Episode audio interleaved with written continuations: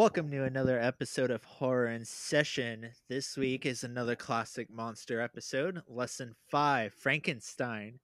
I'm your host, Reina Cervantes. As always, I'm with Kayla. I'm alive. I'm barely alive. I know. Oh, poor with your uh, food poisoning. Are you feeling better? Yeah, I'm good. I'm good. It's just if I'm out of it, just please don't take it as like, oh, she's not interested this episode. If you yak, it's a horror podcast, so I mean, it goes I- with the theme. I mean, we'll probably edit that out. Will we? I don't know. I guess we'll find out. And, uh, and this week we are joined by Shay Vassar, who is a film critic, writer, and current Master of Legal Studies student, as well as a citizen of the Cherokee Nation. She loved horror, cats, and basketball and vintage nightgowns, and has a column about Native representation at Film School Rejects. Hey. Hey, thank you for joining us this week. of course. No, I appreciate y'all inviting me to be on. This is so cool.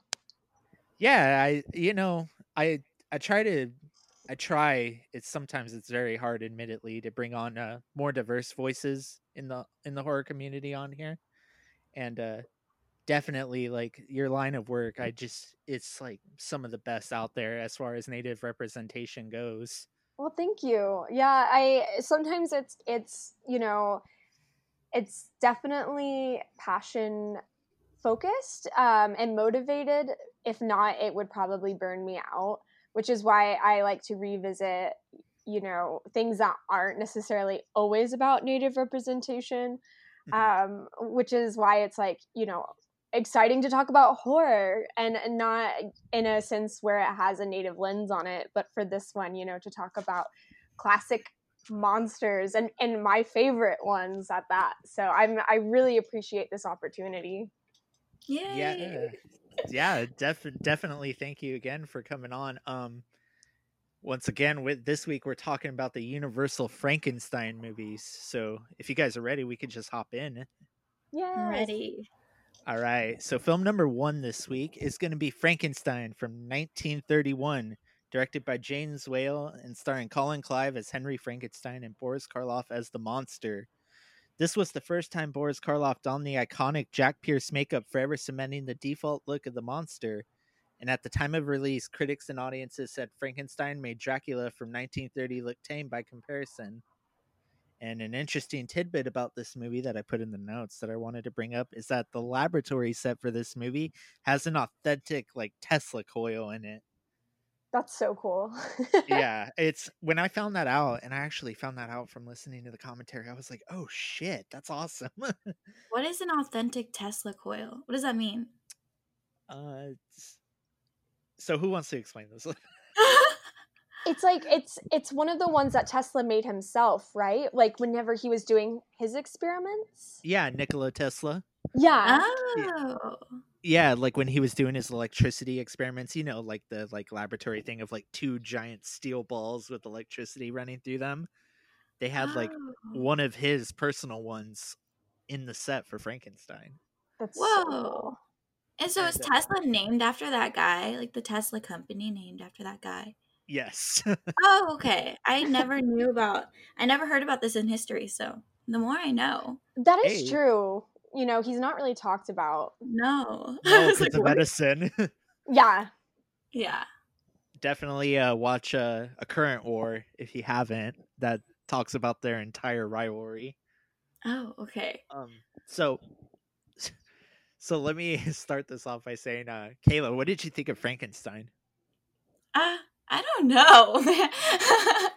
this was a lot like when I watched when we watched Dracula and I was like, what was going on in that film?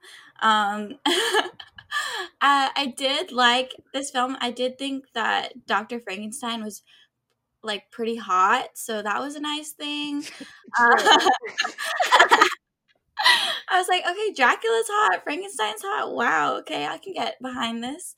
Um, but other than that, I was like, so he's just not gonna face any repercussions. He's just digging um, these um, dead bodies up, and that's just fine. He's just gonna have his marriage and his life, and then we're just like, oh, it's fine. Like he was just having an episode.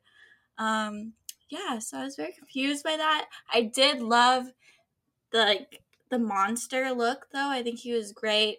Um and I thought the beginning was very it's a lot more grotesque and I think it was a lot more scarier than Dracula. Just the idea of like them digging up bodies and using old brains was just kind of gross, but in a in a good way. mm-hmm. And uh Shay, what's what's your personal history with Frankenstein? So, um I actually had read the book um in high school and fell in love with it. And so I hadn't seen this version of it, or really any kind of film version of it, um, until a couple of years ago. And it was just kind of one of my blind spots on uh, classic cinema.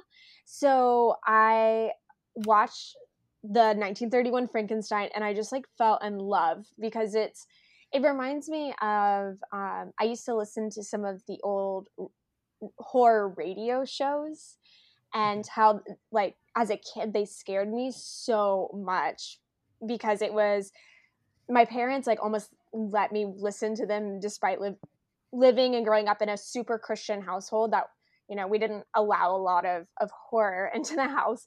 But because they were vintage and because they were something that came out on the radio in like the 40s my parents allowed that. And so that's what it reminded me of. So it was kind of cool to have a nostalgia for something that was new to me um, with the mix of like you know the childhood memory of the radio shows and then the the book um, from high school and and then having this like black and white you know retro story to add to it. I just i think it's such a, a cool film. But i think my personal history from it is I, I saw this movie at like a super young age um you saw like, every horror movie at a super young age. I mean, I mean, when when your mother shows you Halloween at age seven, oh my you, goodness, you just, you just kind of springboard into everything else. Yeah.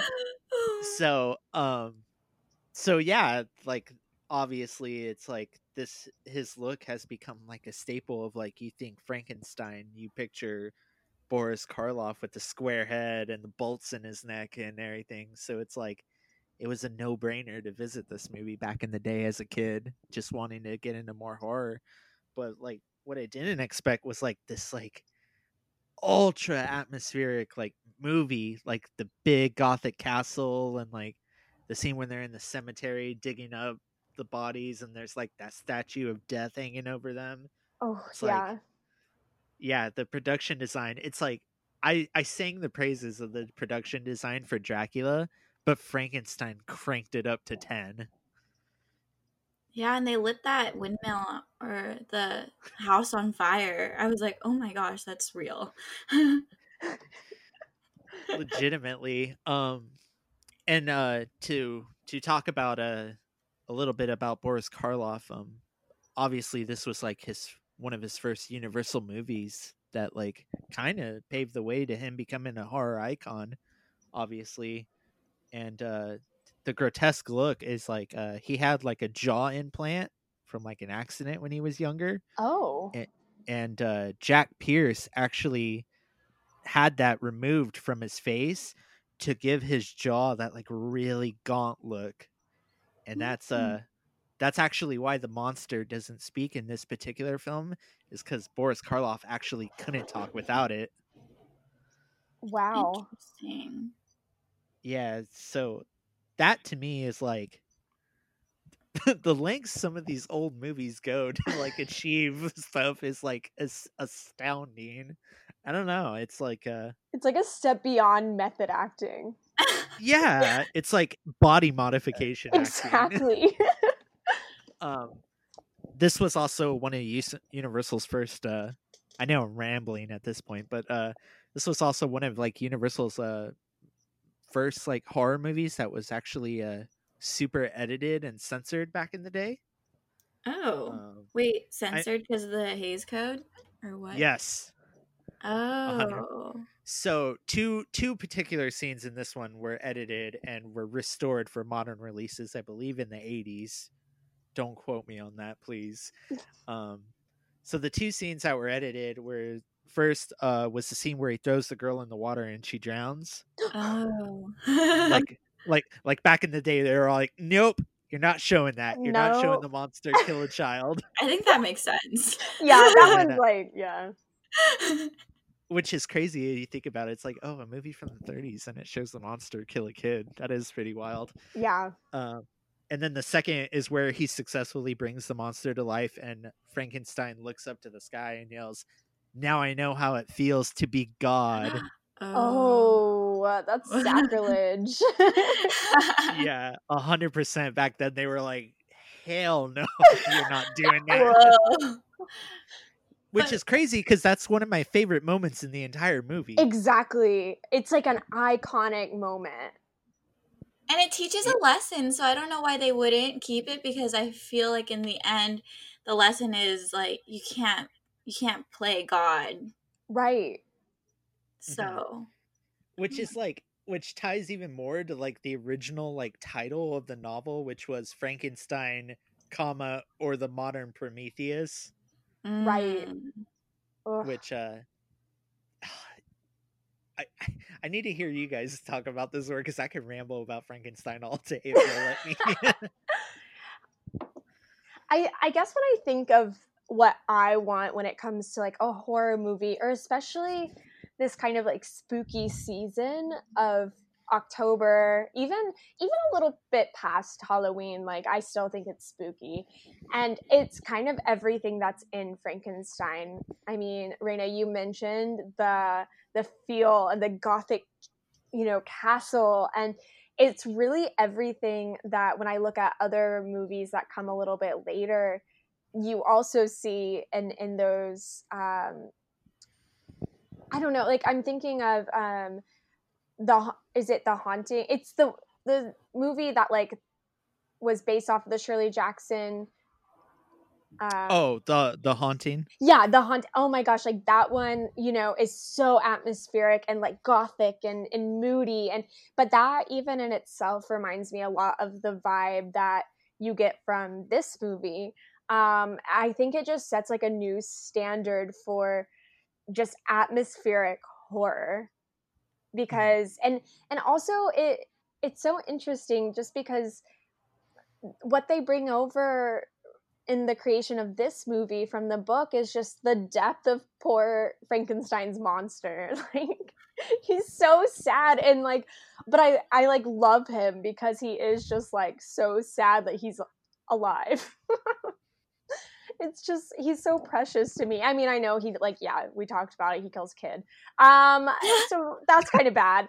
But you know what I mean? Like he's he's like I didn't ask to be created and I didn't like everyone hates me and they don't even know me. And I just it's it's such a, a deep message despite um yeah, the the story hasn't really been been always ta- taught at the depth that the the book goes into. So I I love that this movie is just deep on so many levels. Mhm. Yeah, that's interesting you say that because I've also read the book in high school. So I feel I understand um the way they interpreted it was really different, but it showed the same messages because in the book obviously Frankenstein is like speaks Shakespeare and he's this like really like well thought out man. Um but at the end of the day it's still that he's lonely. He you know, he's feel he's feeling all these things of he didn't ask to be alive and no one like like no one wants to be his friend and then um, I think translating that into the movie and then having him be more kid like was really effective as well. Um, but it was it, like interesting to see that difference because the book is really it's like really long and there's a lot to it. So that uh, translated into film form and I feel like sim- uh, simplified. Um, it's just they're both very different, but I think it works. I think another reason why to to wrap around to that that tidbit I said at the time of release that audiences thought this movie made Dracula look tame by comparison, and uh, what a lot of people fail to realize, I believe, is there there is a lot of violence in this movie. Yeah. Mm. Like, um, there's straight up that scene where uh, Fritz, the Hunchback assistant, he goes in and starts whipping the monster with a whip, and then he go, like d- Henry goes back into that room and the monster hung him by his neck from the whip. Oh, yeah. Like like thinking about like today, it's like compared to modern horror, what we have now, it's like oh, that's nothing. This movie's literally rated G by today's standards. You go and you think 1930s context, people were probably mortified at the level of violence and like just kind of like grotesque like speak in this movie. Yeah, when and Uh. when he's the dad is carrying the daughter, that one's Mhm. pretty hard to watch. Yeah. Just the look in his eyes and then the limp child. It's pretty it's pretty grotesque. Pretty gruesome. Um, they were actually afraid that she was going to be terrified of Boris Karloff Oh. because of the makeup. But uh, I guess when he walked on set, she walked up right up. She walked right up to him and introduced herself, and like took him by the hand, and then they walked around together and rode around in the golf Oh. carts around the studio a lot. so it had the opposite effect. Like she loved Boris Karloff. Oh, that's like such a sweet story. Because, yeah, you do hear about. I mean, you think of other horror movies where they've kind of sheltered the kid from knowing like what the movie's about, or they're afraid that they're going to be af- uh, scared of the person, the monster, the makeup, the effects, whatever it is. And so I love, I always love hearing that the children are just like gung ho with what's going on. yeah, like they're like, I'm here to act. right. Okay, let's do this. Wait, it's it's th- they're literally like Julia Butters' character in Once Upon a Time in Hollywood. Right. She's like, I'm here for a reason. just let me do my thing.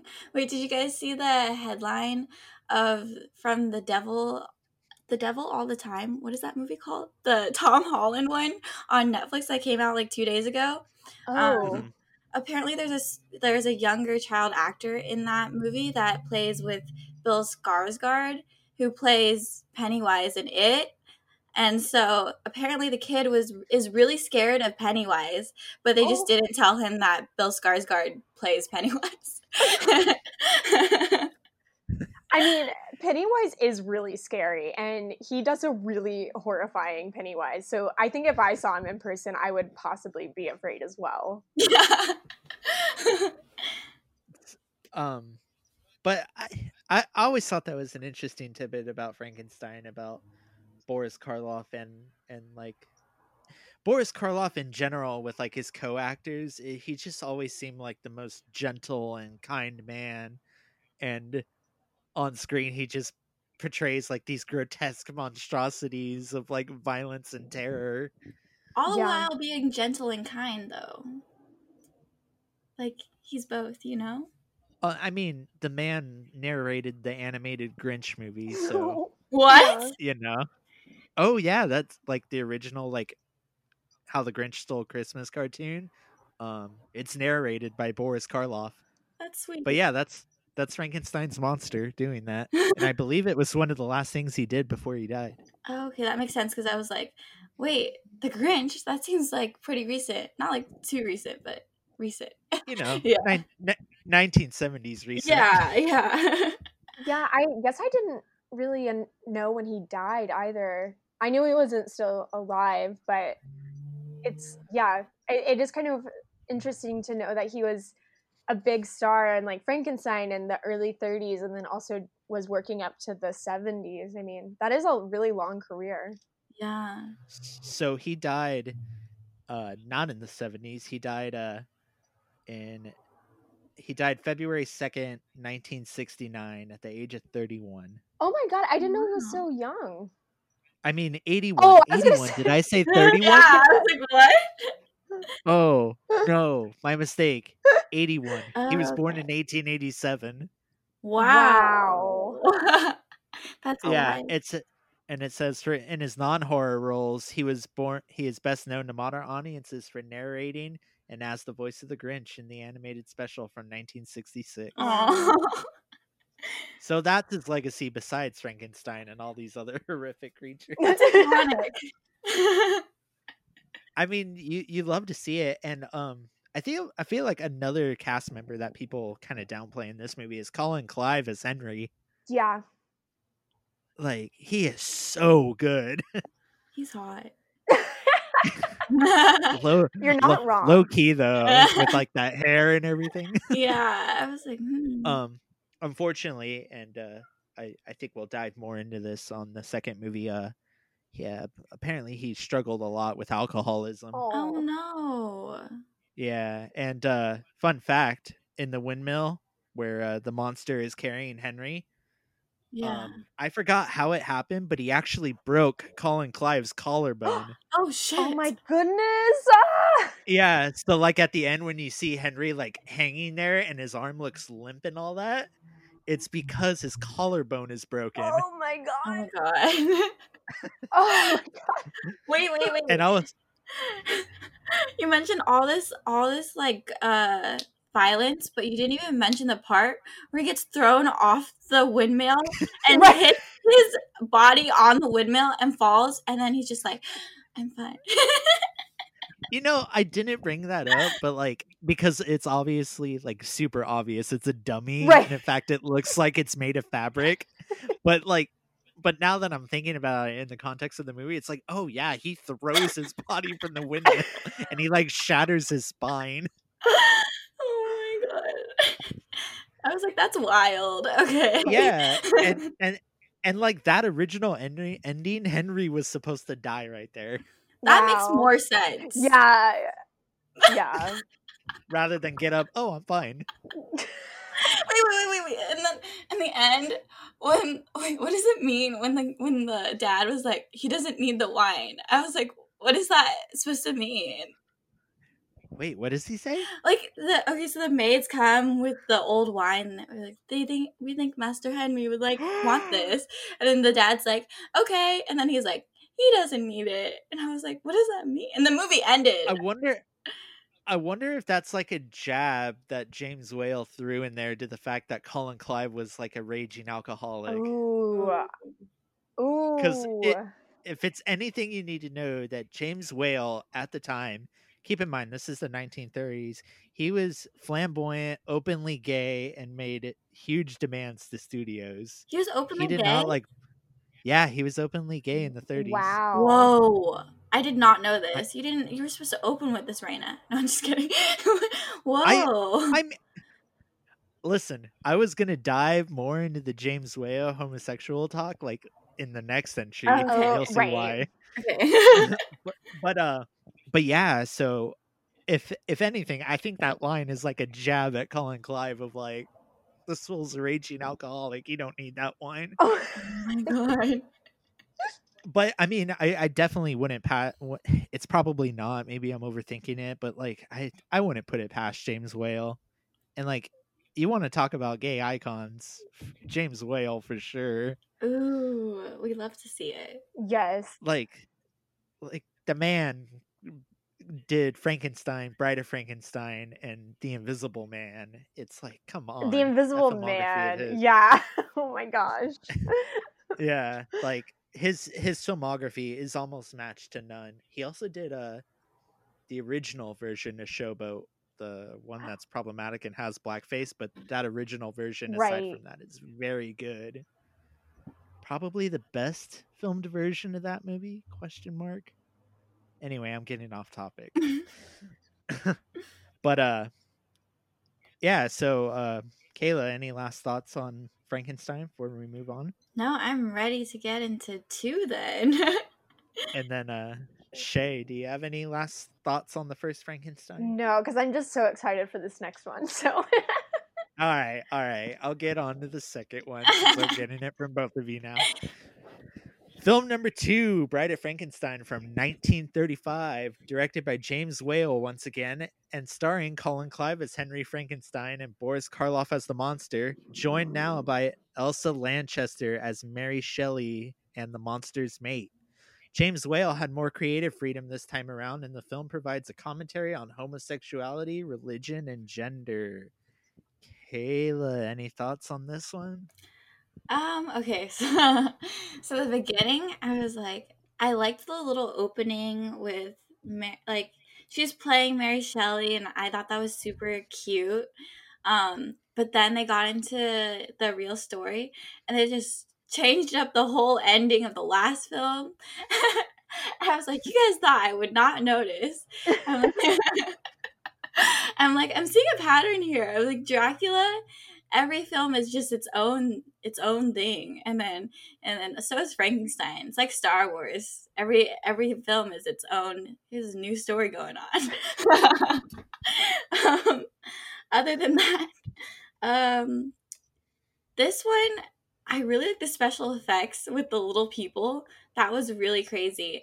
And other than that, I was uh I I didn't know about the commentary on homosexuality, religion and gender. So I was I was really confused on the back and forth of Henry Frankenstein and what his true motives there were in this movie and also why that woman still wanted to stay with him. Um, yeah. Very true.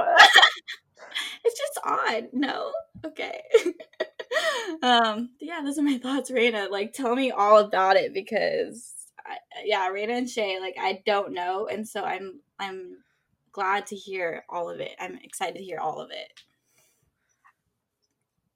All right, Shay, I'll let you take the reins on this one. Okay. Uh, like to start. Yeah, yeah. I was gonna say because I already can't wait to hear like all the other tidbits you're gonna let us know. Uh, but I like really love this film. I think I think the beginning is kind of it's funny. Like it, it still has some of the darkness of Frankenstein, but then it's also like you have this like Henry who has to kind of figure out his own life while he's still like trying to create a solution for the monster he already made so then he makes another monster. And then like the whole rejection of like you know the whole scene where where he's like she hate me like others. Like i think that is oh my gosh like i i love like the dramatic irony in all of this. Um but it's also like I love how beautiful the monster ends up being despite her being a monster. Like you know, I know they were trying to like mm-hmm. make it all crazy, but her hair is incredible. Her makeup incredible. The fact that her like she still has on this like pure white dress despite being a monster, incredible. I just it's such a great look.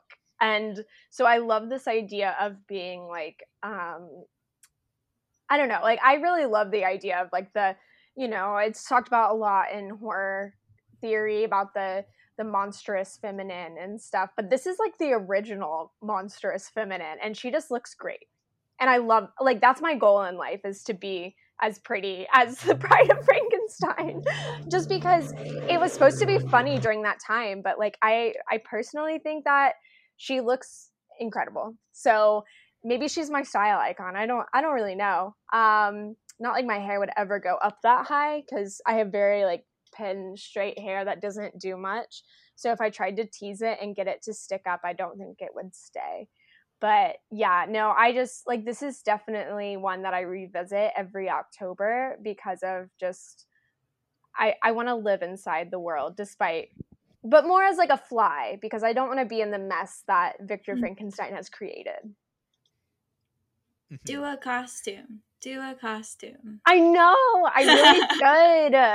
I, I, I, I mean, you could, you could. uh I mean, have you ever seen a uh, Halloween: The Curse of Michael Myers?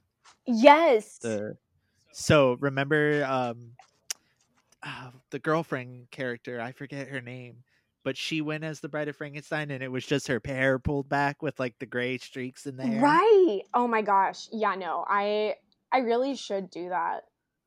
I love See, totally doable.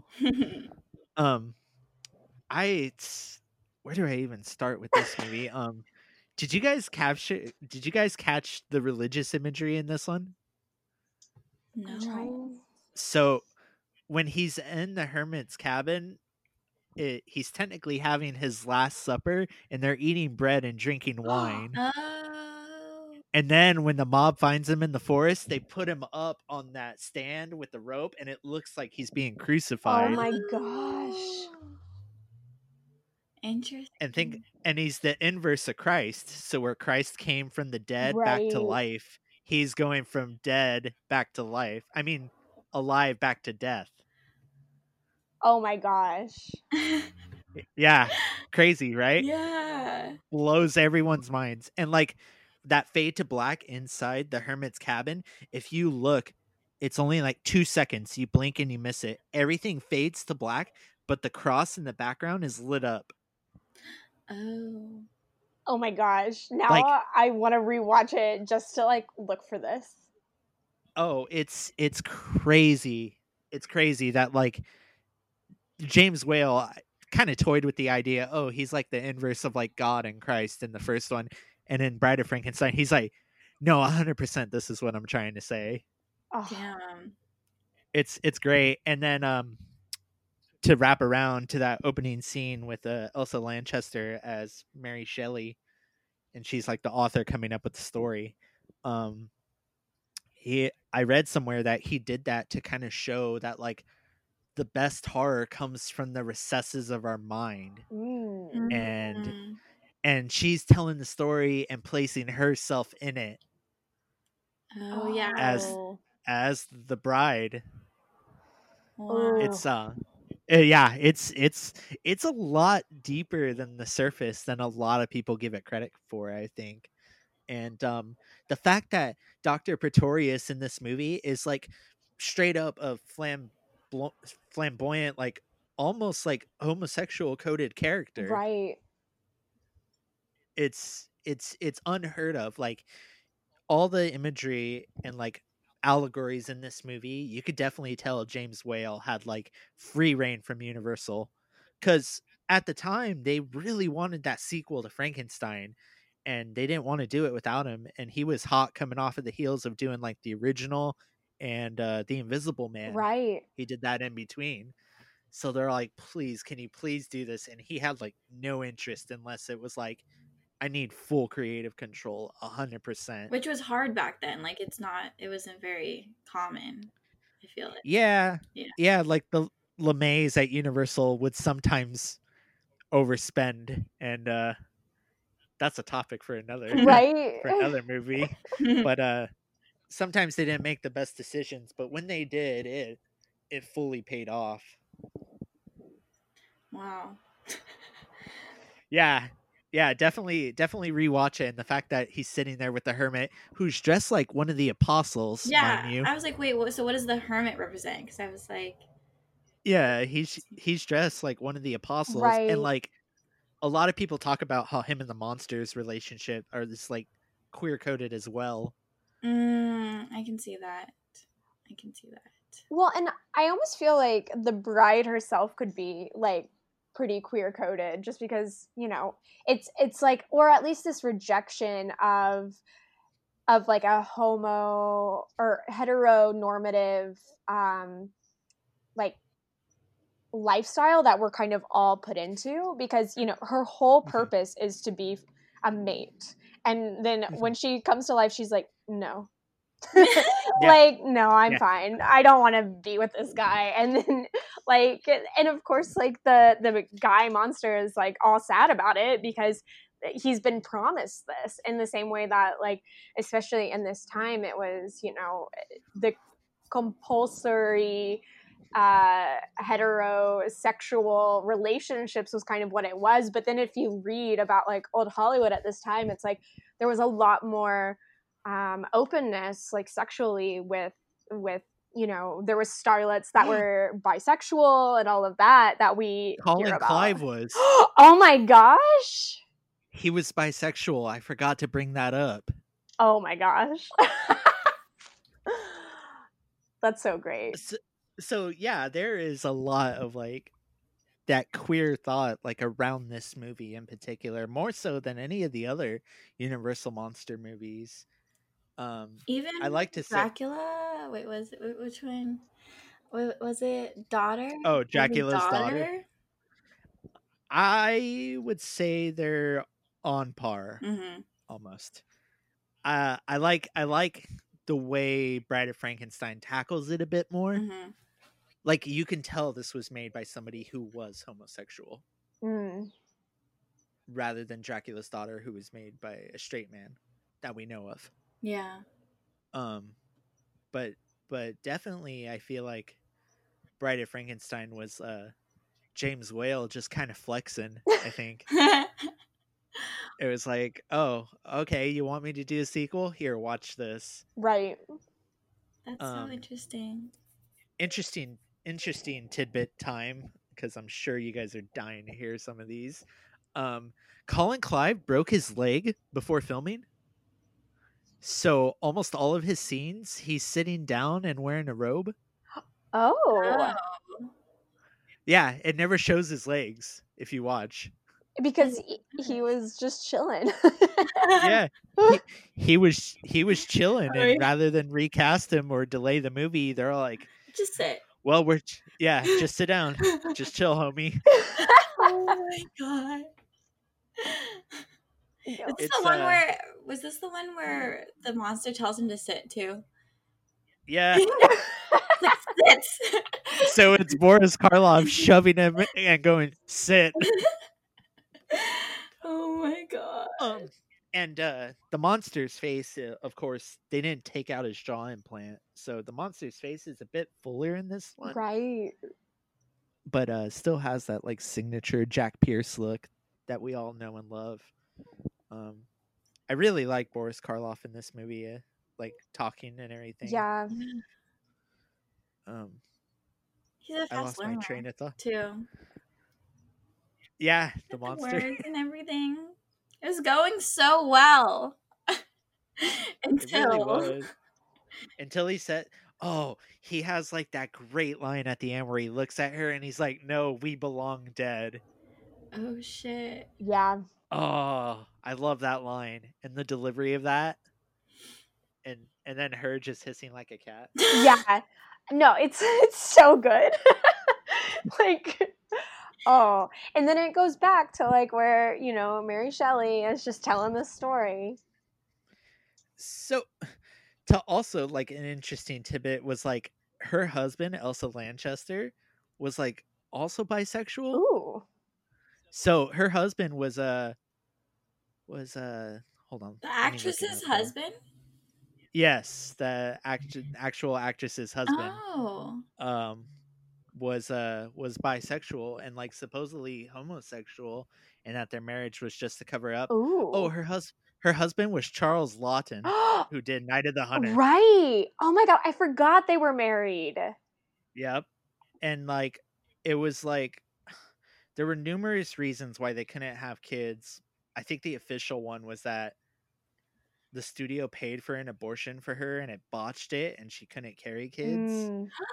And, and then that and that another was that he was homosexual and just didn't want kids. Well, and uh, supposedly that happened to a couple of uh like really big actresses at that time where if they were like got pregnant and they would just like have botched abortions basically and Mhm. then later we're never able to have kids. So uh, like that's also could be just like a really good cover up if you don't want to have children because you're like I'm also just married to like my gay friend.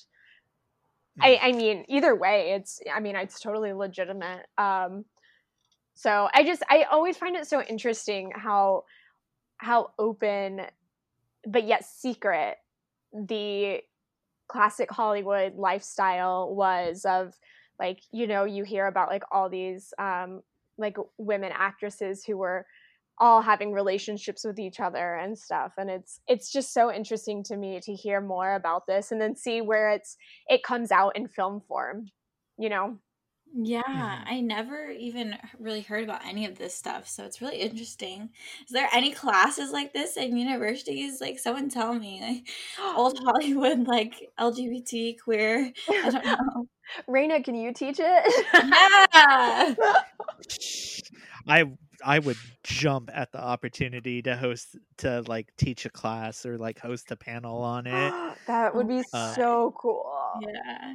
M- maybe one day because like i know like i tweet about and talk about like all horror and like modern horror and all that but i have a very strong soft spot and like strong knowledge of like old horror like particularly universal i just this last summer bought that massive like 30 film box set yeah uh, and like ran through it in order I watched every single movie, like all 30. And uh and then the ones that weren't in the set, like from Scream Factory and all that, I went out and like bought all those to watch all of those. So, I mean, the fact that like this is this is for sure one of the like biggest examples of like that Hollywood I'm to call it like secret queer like comes out. Right. It like really hits hard in this movie and I I love it to death because of that. And uh like you said, just the secrets that everyone would keep in Hollywood, sometimes those would just like bleed into film and it's super fascinating when it does. Oh Yeah. yeah. It's Um, interesting, or it's not, I don't know. Me and my friend Tyler met in film class, and we were just talking about how, I mean, we know back old in old films that like LGBT and diversity is not as heard of, but like it's still there, and yet you're gonna give us these movies by problematic people. So we're just like you you're only showing us like 10 movies throughout the semester and four of them are by problematic people. There are diverse movies out there from, you know, back then. Um mhm. Exactly. I mean, yeah, I didn't even know about um like this reading of it. I mean, I had I guess I haven't done a lot of reading on the Frankenstein movies. I just really like to watch them.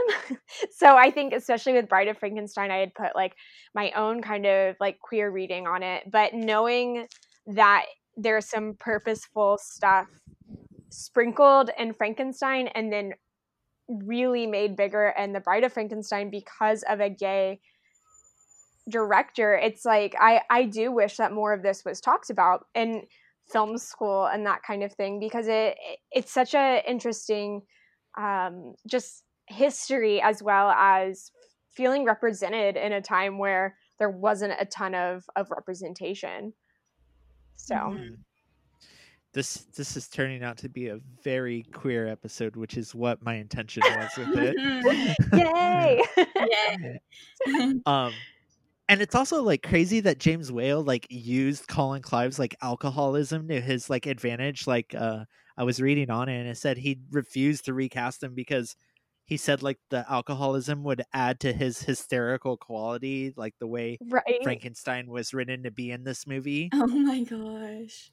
And I was like, oh, that's kind of awful, but like genius at the same time in a way. It's like, man, that's terrible. it adds to the character I hope he like he- stayed he- friends and got him help or something. Jeez. Unfortunately, uh, Colin Clive, I don't believe was alive for very long after this movie. Wait, I think I did hear Uh, about that. No. Let me let me look this up for you right now. That's unfortunate. I feel I Yeah, feel like because was- he was such a great actor. yeah, but that was Yeah. such a problem back then that there was just not support for these these actors and I've I don't think they were as paid as much too. I forgot So he died two years after Bride of Frankenstein was made from severe chronic alcoholism Yeah. and died from complications of tuberculosis at the age of 37. oh my Mhm. goodness hmm It said uh, his alcoholism was apparent to his co stars and was often seen napping on sets and was sometimes so intoxicated that he had to be held upright for over the shoulder shots and was tormented by the medical threat of amputating his long damaged leg from the horse riding accident that he suffered before Bride of Frankenstein. They actually might have had to amputate it. oh my goodness Yeah, so he lived uh, kind of a very tragic life. Yeah. Now that I'm like really looking at it, I feel like you Um, see hear that a lot with old Hollywood stars though. Like more like I don't know. I feel like there just wasn't as much um care for them. Mhm. Um like the cuz I feel like the the industry was so new. It's just they Mhm. didn't have this same understanding of how to care for these people Those- who are put in these situations.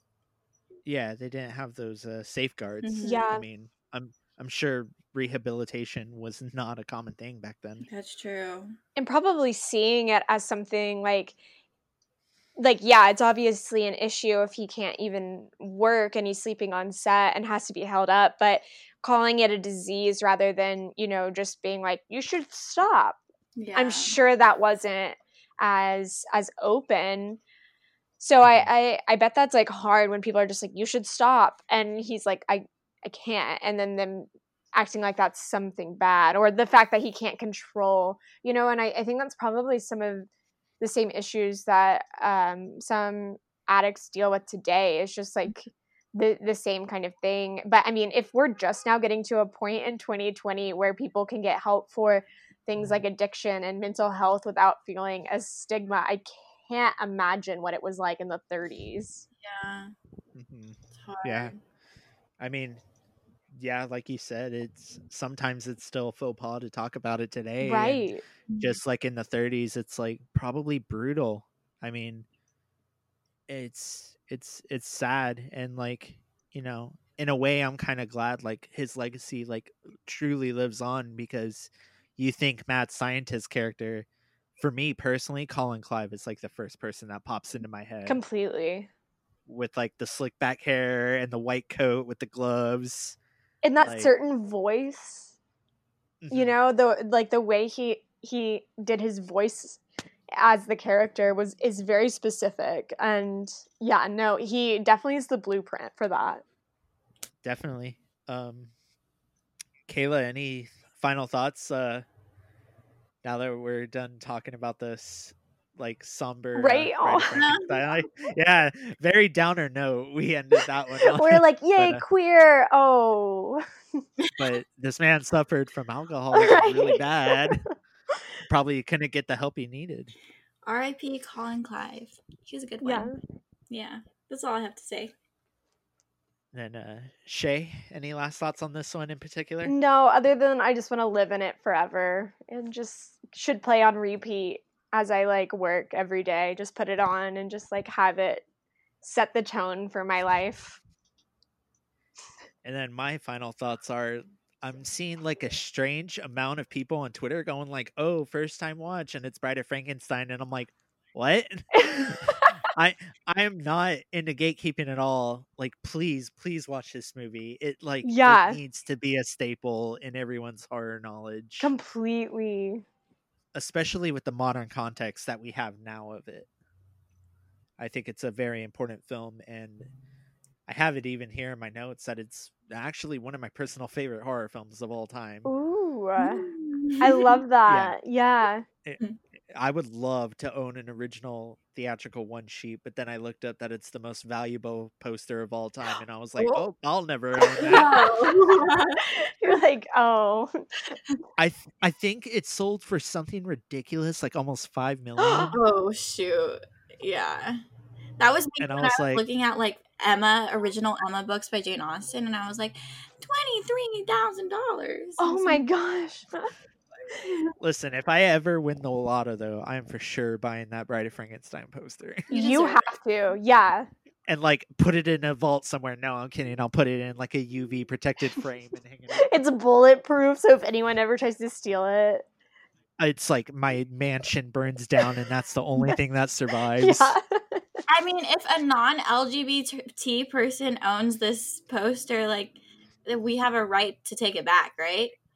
yeah. I I mean, it's it's that's the law. We have to. That's how it works. It's gonna be it's it's gonna be okay. Here's my pitch for Ocean's Nine. It's gonna be an an all an all lesbian cast, and it's gonna be them plotting a heist to steal a Bride of Frankenstein. Yes.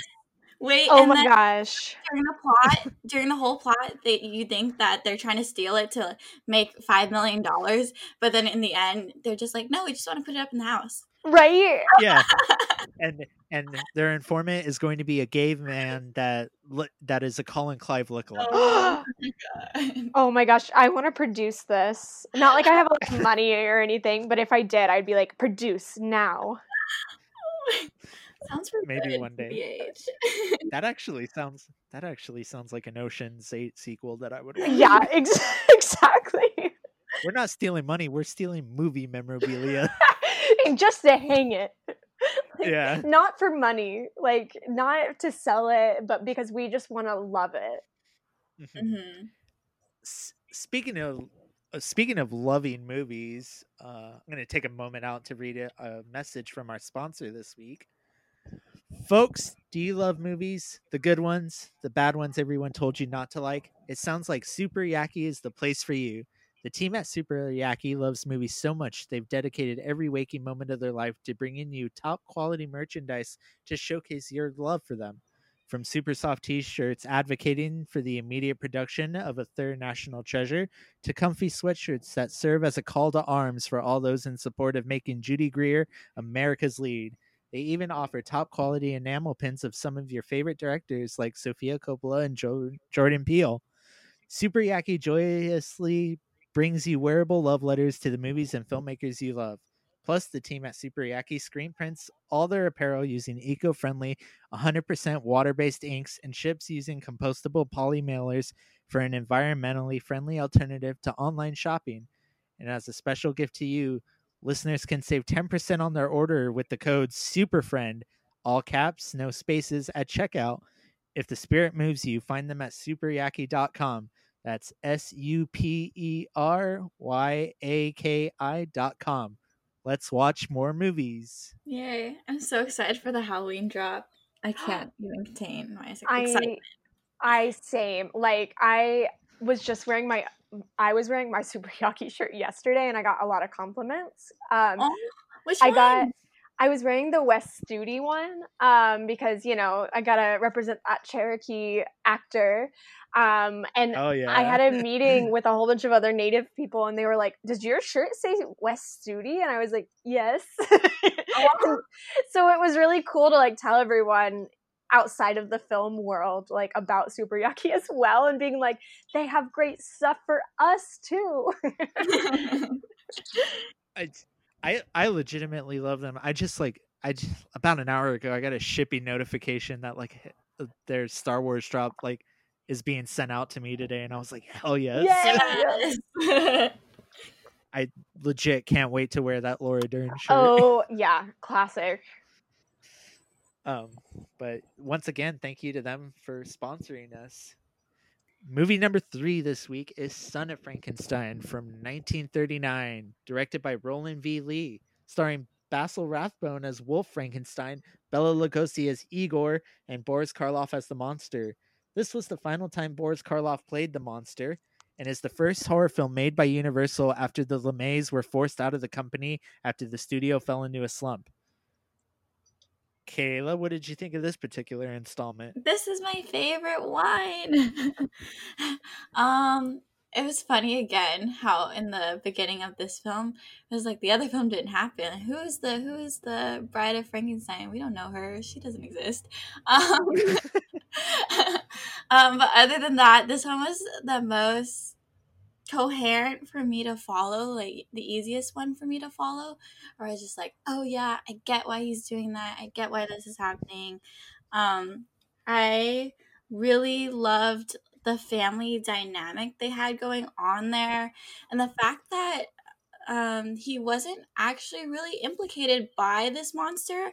I felt like that made the storyline very different and interesting.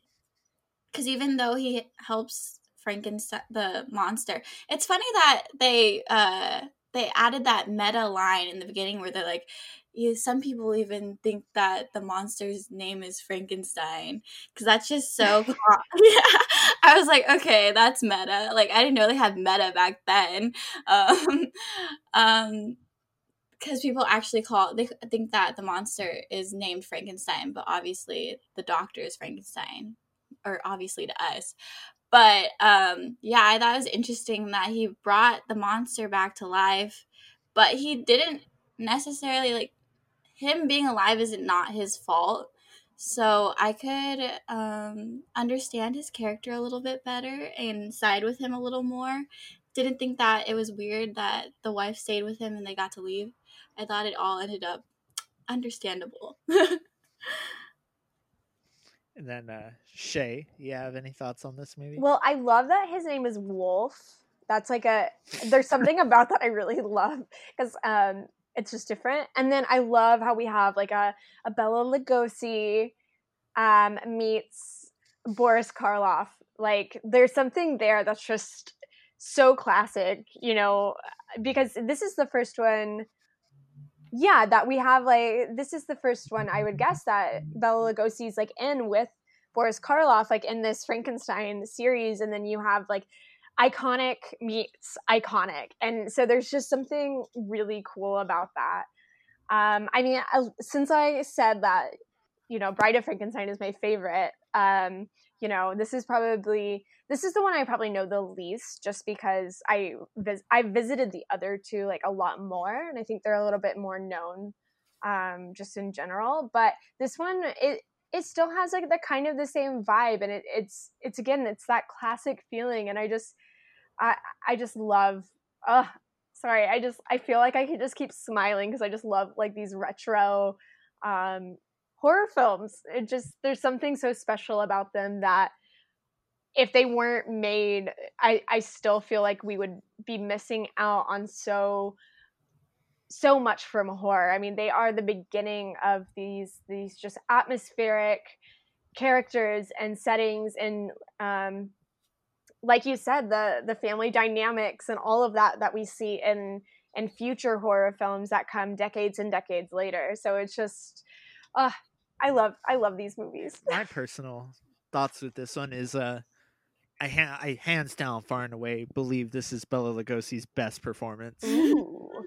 Like I love him as uh, Igor. He is just he brings like a level of like almost camp to these movies Yeah. that is just super like engrossing to watch. Like and the fact that like I it never fully states, but is he supposed to be the character of Fritz from the first Frankenstein? Because he talks about how they hung him from his neck and he didn't die. Maybe. Or maybe it hints at that. Yeah, and he keeps talking about how he worked with Frankenstein's father. Right. Mm. That I'm like, is that supposed to be the same damn character? But if that's so, then how come the monster is mute again? Right. like like there's no consistency and i don't think anyone really cared back then there wasn't any home video it's like you missed a movie in the theater guess what you you missed it right. That's it. I forgot Uh, that. Okay, good. I good thing you bring that up because I'd never even like thought of that. That makes sense. yeah yeah so i think they were like very liberal with like oh here's the canon of this it's like no if they don't remember they don't remember Who Who cares? um i i kind of like the plot of this movie a lot actually to be honest yeah. um how, how the monster or like uh igor is like kind of blackmailing frankenstein's son into doing this Right. wait was it was it this one with the blackmail Yes. i always get i okay i always get this one and ghost of frankenstein confused Yeah. He was he was manipulating him, yes yes he was which made it Yes. complicated. i knew that Yeah. i knew that just to all the listeners out there i knew that No, um and, and it's interesting because this is like like i said this was like the first one that the Laemmles like didn't produce like yeah. after numerous failures they were it was like a hostile takeover at universal and they like ousted them out of the company but at the same time they were like well fuck now we're not making any money like at all. So i think at the time like uh if i'm correct movie theaters were doing double features like second run double features of dracula and frankenstein Mm. and they were successful. So unit the new top dogs at universal were like yes yes we need to do that. So kind of rushed this one in, into production um script wasn't even completed as far as i remember like the director was rewriting scenes up to like 15 minutes before they shot oh them Oh my Oh my gosh. that sounds like the Rise of Skywalker. Oh. You're not wrong. we made it one hour into this podcast before star wars got brought up that's a new record for us That's pretty good. I mean, yeah, no, Star Wars. I mean, it, it, it, it's like kind of a running joke on this show because uh, me and Kayla are like huge Star Wars fans. It's like, okay, we're hosting a non Star Wars podcast. Like, how long can we go without mentioning it? it's I get it. I believe, I believe the first episode was like twenty minutes, but now we're up to an hour. An hour. It's good. as long as it's brought up every episode, though. You know, it keeps it. It keeps it in. Yeah, I can I mean, consistent. I mean, I'm waiting for one day a listener to like listen and go like, "Hey, you didn't mention Star Wars at all."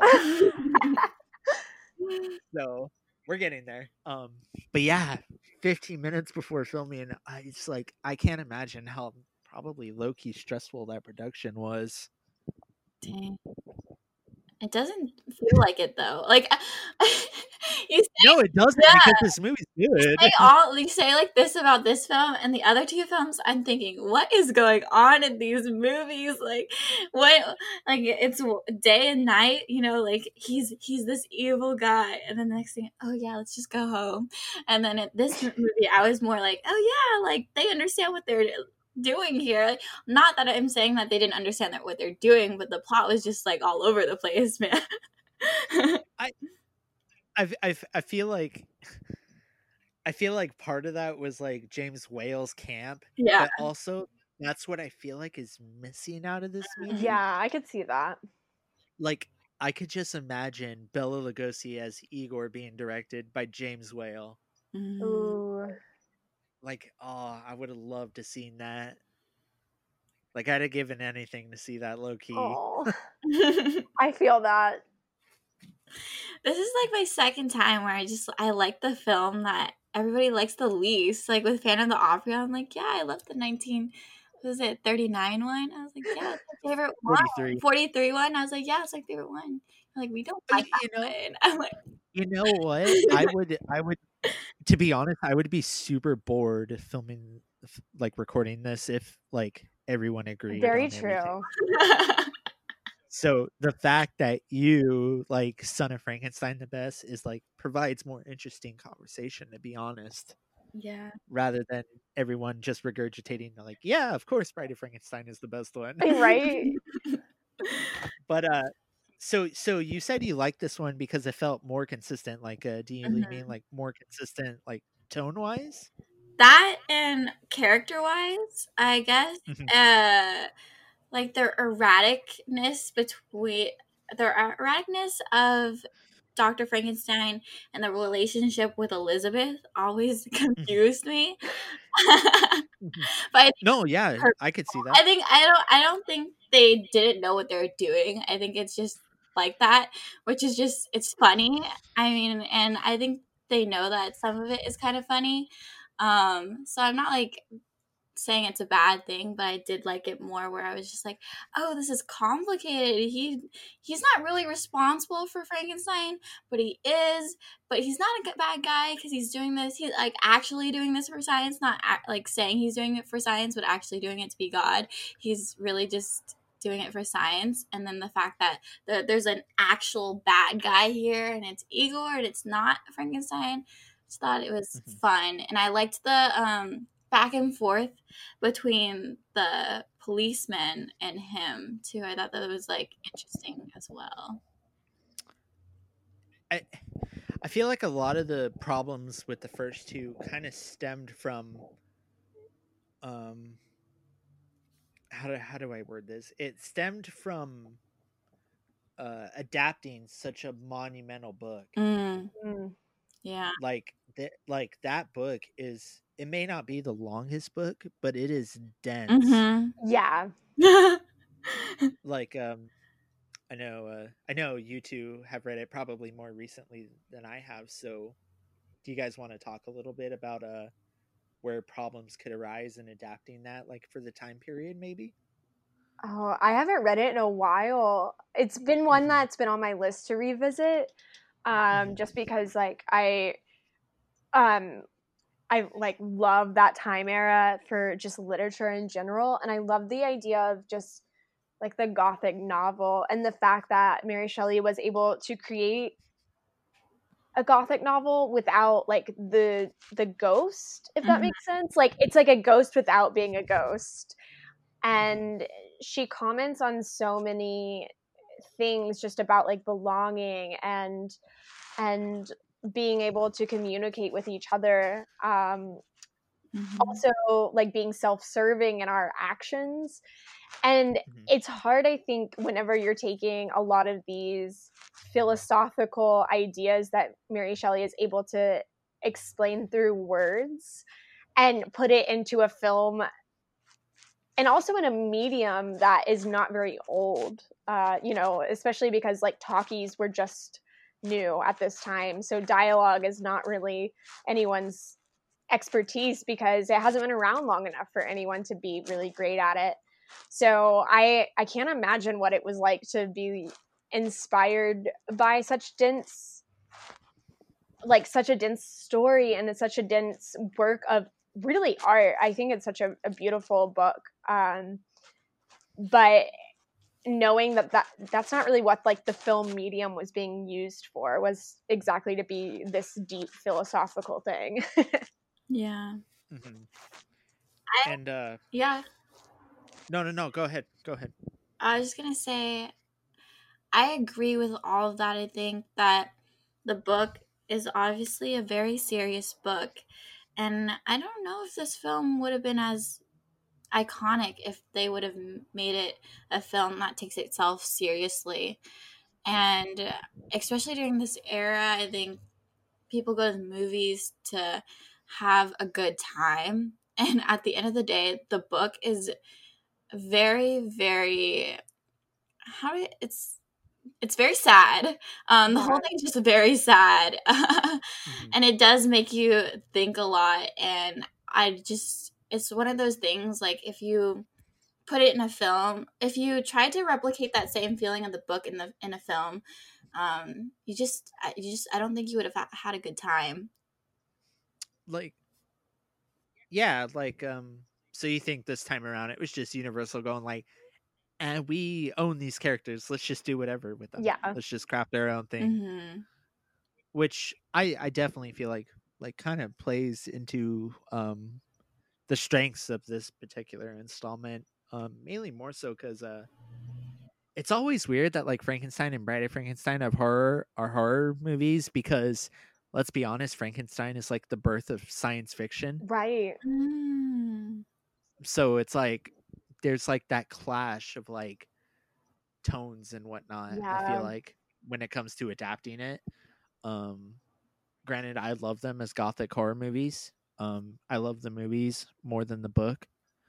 Um so i was i was down with son of frankenstein kind of going like like yeah if we do own these characters let's just craft our own thing and like not not be held back by the restraints of the book like we were the first two times around hmm if that makes sense. yeah completely The only thing I don't like about this movie is what the hell is that vest that the monster is wearing? oh my gosh oh that's true like the design is it looks so hokey. oh. like They're like representing a new phase in his life. I don't know. like where he Rey. just wears like fur randomly. Yeah, it's Right? like Rey when she got her like it it was her Jakku outfit, but it was white. Yay! That is another mention of Star Wars. I'm low key getting triggered. No, well, God, I lost my track of I'm so sorry. I'm in a mood today. no, you're good. I can tell you're good. You're good. Just need to. I just need to give Star Wars a little humbling today. you know, we'll probably edit this out, but yes, Star Wars does deserve a ripping. oh my gosh! But yeah, that was. Maybe they spent all the money on Igor because I mean I can't even tell it's Bela Lugosi. i know oh, he's, he's so good. Yeah. He's so good. I just want to reiterate that that like this and Ghost of Frankenstein are so entertaining because of him. what an icon like truly an icon Mhm. It's kind of sad uh, how he got typecast so much as a uh, Dracula, i know even though he only played the character twice. Oh, No. I think I mentioned that in our first episode that he only played the character twice. Yet. Everyone sees Bela Lugosi and goes like Dracula. Yeah. Right. I mean, I've e- I even feel like I do that. So I now I feel bad. I'm like I need to to redeem him. Well, Igor is that redemption in my book. Yeah. He is- I I hands down thoroughly believe that it is his best performance out of like anything he's ever done. He's just so like he's so like camp and like kind of like intimidating but also not intimidating at the same time. I could see that. Yeah, he's like he he's very unpredictable. yeah. And just the idea of Dracula, like Dracula and Frankenstein's monster, and then Dracula in that type of costume all together. like that's something like if that would break headlines today, you know. Right. It break It was literally like it was literally the first MCU. oh my gosh. I'm, Not I'm. I'm not kidding. I'm, I'm I'm pretty sure back in the day, you know how people are like, "Oh, I'm fucking tired of these Marvel movies." They were probably like, "Oh, another Universal horror movie." and then Dracula. Wait, Dracula is Iron Man. Kind of because I think Bela Lugosi comes back as Dracula in one of the final Universal horror films. Oh wow. Wow, what a revelation. I mean, I'm sure I, I'm sure Marvel looked at the like Universal horror movies and went like, "We can do that." Like the fact that they pick up one after another, it's like Universal laid the foundation for stuff like that. Yeah. Yeah, now that I'm thinking about it, I'm like, I can see all of the like things that you can buy that have the the MCU on them. I'm replacing them with the monsters' faces, and then it's saying like Universal monsters instead. And I'm like, yeah, it's the same. Oh man, I would love for it to be as big as the MCU. oh yeah, I mean, I'm I'm really stoked that Blumhouse is doing like like uh Invisible Man, Wolfman, and rumors that they're doing Dracula. So I mean, I want all of this to come back so bad. I mean, it was part of the reason that I even started this podcast with Kaila was that like I watched uh, the box set and I was like, oh, I love talking about these so much. they're so yeah. Well, and like you said, like these are the kind of movies that you can't gatekeep because you just want everyone to watch them. So when you see that people are visiting them for the first time, you're like, oh yay! Like you're joining the club. Yeah, and once again to reiterate our mission statement is that the reason that I myself I mean, I wouldn't proclaim myself as a horror expert, but somebody like numerous people have and Kaila who's a horror newbie, it's like that's the reason I started this is that like I want horror to be accessible to everyone. I don't want people to feel like oh, I can't jump in and be a horror fan now. It's like too intimidating Right. and whatnot. hmm And then Like the it, fandom is so small and condensed, I feel like it like exists in its own little world. yeah. Rather stuff like Star Wars has like multiple little pockets, but I feel like horror is very condensed from what I'm seeing. Mhm. it can be. Yeah. It's it's usually like horror Twitter is separate from film Twitter. Mhm. I could see that. Yeah. Um, Kaila, any any any last thoughts on Son of Frankenstein? Um, no, I just really, really liked this one, and I loved the set design and like the little, um, the back ways and the secret passageways. I thought that was really cool, and I think that even though this is not the most popular one, you guys should give it a chance since I really liked it. And uh Shea, any last thoughts on this particular one? um, no, I I think I think we've pretty much said it all. I I do love I love the cast and I just I love the three movies, you know, together separate. I think they really are just such a such a fun watch. Like, Mhm. yeah, so good. Definitely. Um my final thoughts are uh you could get the Frankenstein Legacy DVDs that has all of the Frankenstein movies. You could get them pretty cheap now. Ooh. I would definitely recommend that because some of these sequels are highly underrated. I mean, not enough people talk about Bela Lugosi as Igor, and he's so great. Um, and they get hard to find sometimes. yeah, yeah, Yeah. sometimes. Um, the sequel. although, although I did want to say this for our listeners is that you could get like the base like uh set of Universal monsters, the like main eight, which are like Frankenstein, Bride of Frankenstein, Dracula, Invisible Man, Wolfman, Creature from the Black Lagoon, and Phantom of the Opera. You could get a set with those for like I saw it yesterday at Target on DVD for like ten or fifteen dollars. Whoa. Yeah, so and they're also free on Peacock. So either or, if you want to own them, they're pretty cheap right now because it's near Halloween. Ooh. Definitely, definitely go seek those out. And I believe Amazon is constantly running sales on the big 30 movie set that I have on Blu-ray. It's regularly like 150, but like I think I saw it the other day on Amazon for like $97 Wow. which for like 30 movies on Blu-ray, that's like an insane deal. Spooky basket ideas. Yeah, definitely. Um, the best holiday. yes. Oh my god. yeah. Oh, we got we got something cooked up real good for near Halloween. Ooh, yay. So we'll we'll probably announce that here pretty soon in a while. And uh so we're gonna move on to our guest question. It's what we ask our guests every week. It's kind of a running thing, kind of a running joke, question, conversation. But this is for you, Shea. Um who would you like to see cast as Dracula in Karyn Kusama's upcoming adaptation? Ooh. Uh,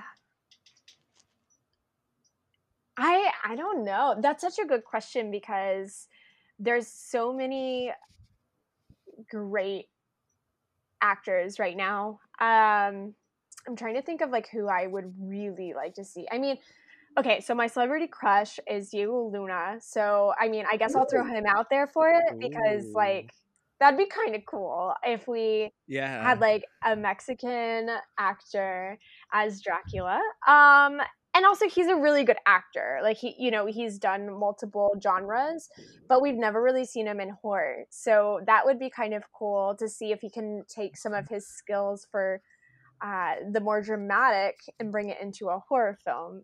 I think I think actually I'm just going to leave it there. I think yeah.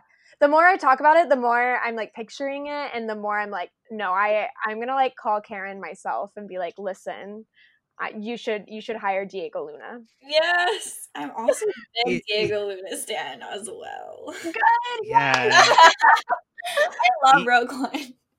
Me E- too. E- E- Y Tu Mamá También is like one of my favorite movies of all time. Oh my gosh, I have I have a poster, but it's it's a Serbian Y Tu Mamá También poster in my living room. So Oh, that's awesome. yeah, it's it's one of my favorite. But then like Rogue One too, I'm I'm a huge fan. So I have like two Rogue One shirts.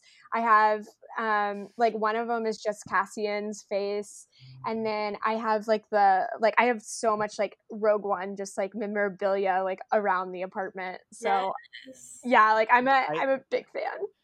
At the at the start of quarantine, I I paid a I paid a stupid amount for a theatrical one sheet of Rogue One. That's so cool though. Oh my gosh. Yeah. it's cause it's cause I have like all the theatrical one sheets for all the Disney Star Wars movies because I was working at the movie theater at the time, and Oh. Rogue One mm. Rogue One was the only one I didn't get. So you and I had like- to. I was like, I needed to complete the set. yeah. So um We stay winning So- with um, the Cassian Andor series. I was like, everybody's like, I keep forgetting about the Cassian Andor series, and I'm like, whatever. I stay winning. Like, Yeah. I've been saying Rogue One is the best Star Wars movie, and look what was presented to me. Exactly. We're eventually gonna get it like one day. One day, stop. Wait, no, they're actually filming it, so now I can stop worrying. Because at first I was Exactly. worrying, but they're like filming it now. I'm like, we're good. I was so afraid they were gonna cancel it. Me But too. you know, maybe maybe we just send Diego over to Karyn and be like, okay, this is your Dracula now. So literally. so, so to supplement that question, would you want Dracula to be a period piece or a modern adaptation? I part of me wants it to be a period piece, um, or at least bring in like period elements into a modern. Mhm. Because sometimes I feel like when horror movies are remade in in modern times, they take away some of the like it. Sometimes they become cheesy, Mm. and I felt that way with the remake of um, the Halloween movies, not the newest one, where um, oh my god, The Rob Zombie one's correct, right? yes, oh my gosh, those like did not work for me completely because they just like there was something really creepy about the innocence of like, and I even as like when I was younger, but especially now, like looking at the like innocence of the time period in it versus like living today where it just didn't work the quite the same way. And so i i would be interested to see it more in a in a period piece um just to keep keep that like gothic feeling because like gothic feeling in like a 2020 type setting might not work I, I need more Mexican vampire movies besides From Dusk Till Dawn and the Santos movies. yes yes Like uh, as a as a, a as a Latinx person myself, I'm I'm begging you more Mexican vampires, please. oh, that would be wonderful Um, but that's that's great. Um, I actually I actually really like that answer. That might be my favorite. That and Lakeith Stanfield have been my favorite answers so far. okay we just That Lakeith Stanfield one gets everyone. i'm like oh okay yeah. So wow, good good stuff. I'm I'm gonna add that to the list. I've been keeping track of like all the answers that have been given. oh you What have to right? What if one of us is right? Wouldn't that be funny? Uh, dude. That's why I've been keeping track, just in case they announce that announcement. I could be like, "Oh, so and so called it on this podcast on this day." right you have like a track record Yeah. Uh, I'm I'm just dreading the day that like the announcement does get announced and like I'm like what am I going to ask my guests as the final question now? It's like no i can't do it anymore For real. Um so before we get out of here, uh Kaila, did we have any announcements about our giveaway or anything? Oh yeah, so this is gonna be posted on Sunday. So that means the giveaway is ending tomorrow. So you could still enter it today and then I think we're announcing it on the 28th. So that is that Monday or Tuesday? One of those days. Some someday next Yeah, week. someday in the next day. but you can still enter today. Definitely. And uh as always, keep an eye out for that super yucky Halloween drop. They've been teasing it and I'm super excited for it. Not just because they are a sponsor, but they are genuinely such great people and I love supporting them and their shirts are just kick ass. Um Shea, did you have anything you wanted to promote before we get out of here? Sure. If people feel led, they can follow me on uh, really any social media. My username is the same everywhere that I have made it, um, made a profile, but it's at just Shea Vassar, and my name is S H E A V A S S A R. So yeah. Yay. Perfect. And Kaila, did you have anything you wanted to promote before we get out of here? Yeah, all my plugs are on my Twitter, which is Kaila K A I L A underscore Ren. And then, as always, you can find me at JFC Doomblade. That's JFC D O O M B L A D E. I'm mostly active on Twitter and Letterboxd. And you can find my work published on screenqueens.com and sci fi fangirls.com. That about wraps it up for this episode. Thank you for listening. We'll we're going to take a week off. I forgot to say that. We're going to take a week off this next week. So We'll be back. yeah, we'll we'll be back. We're not going anywhere. It's just a one week break, but we'll see you when we come back. See you next time.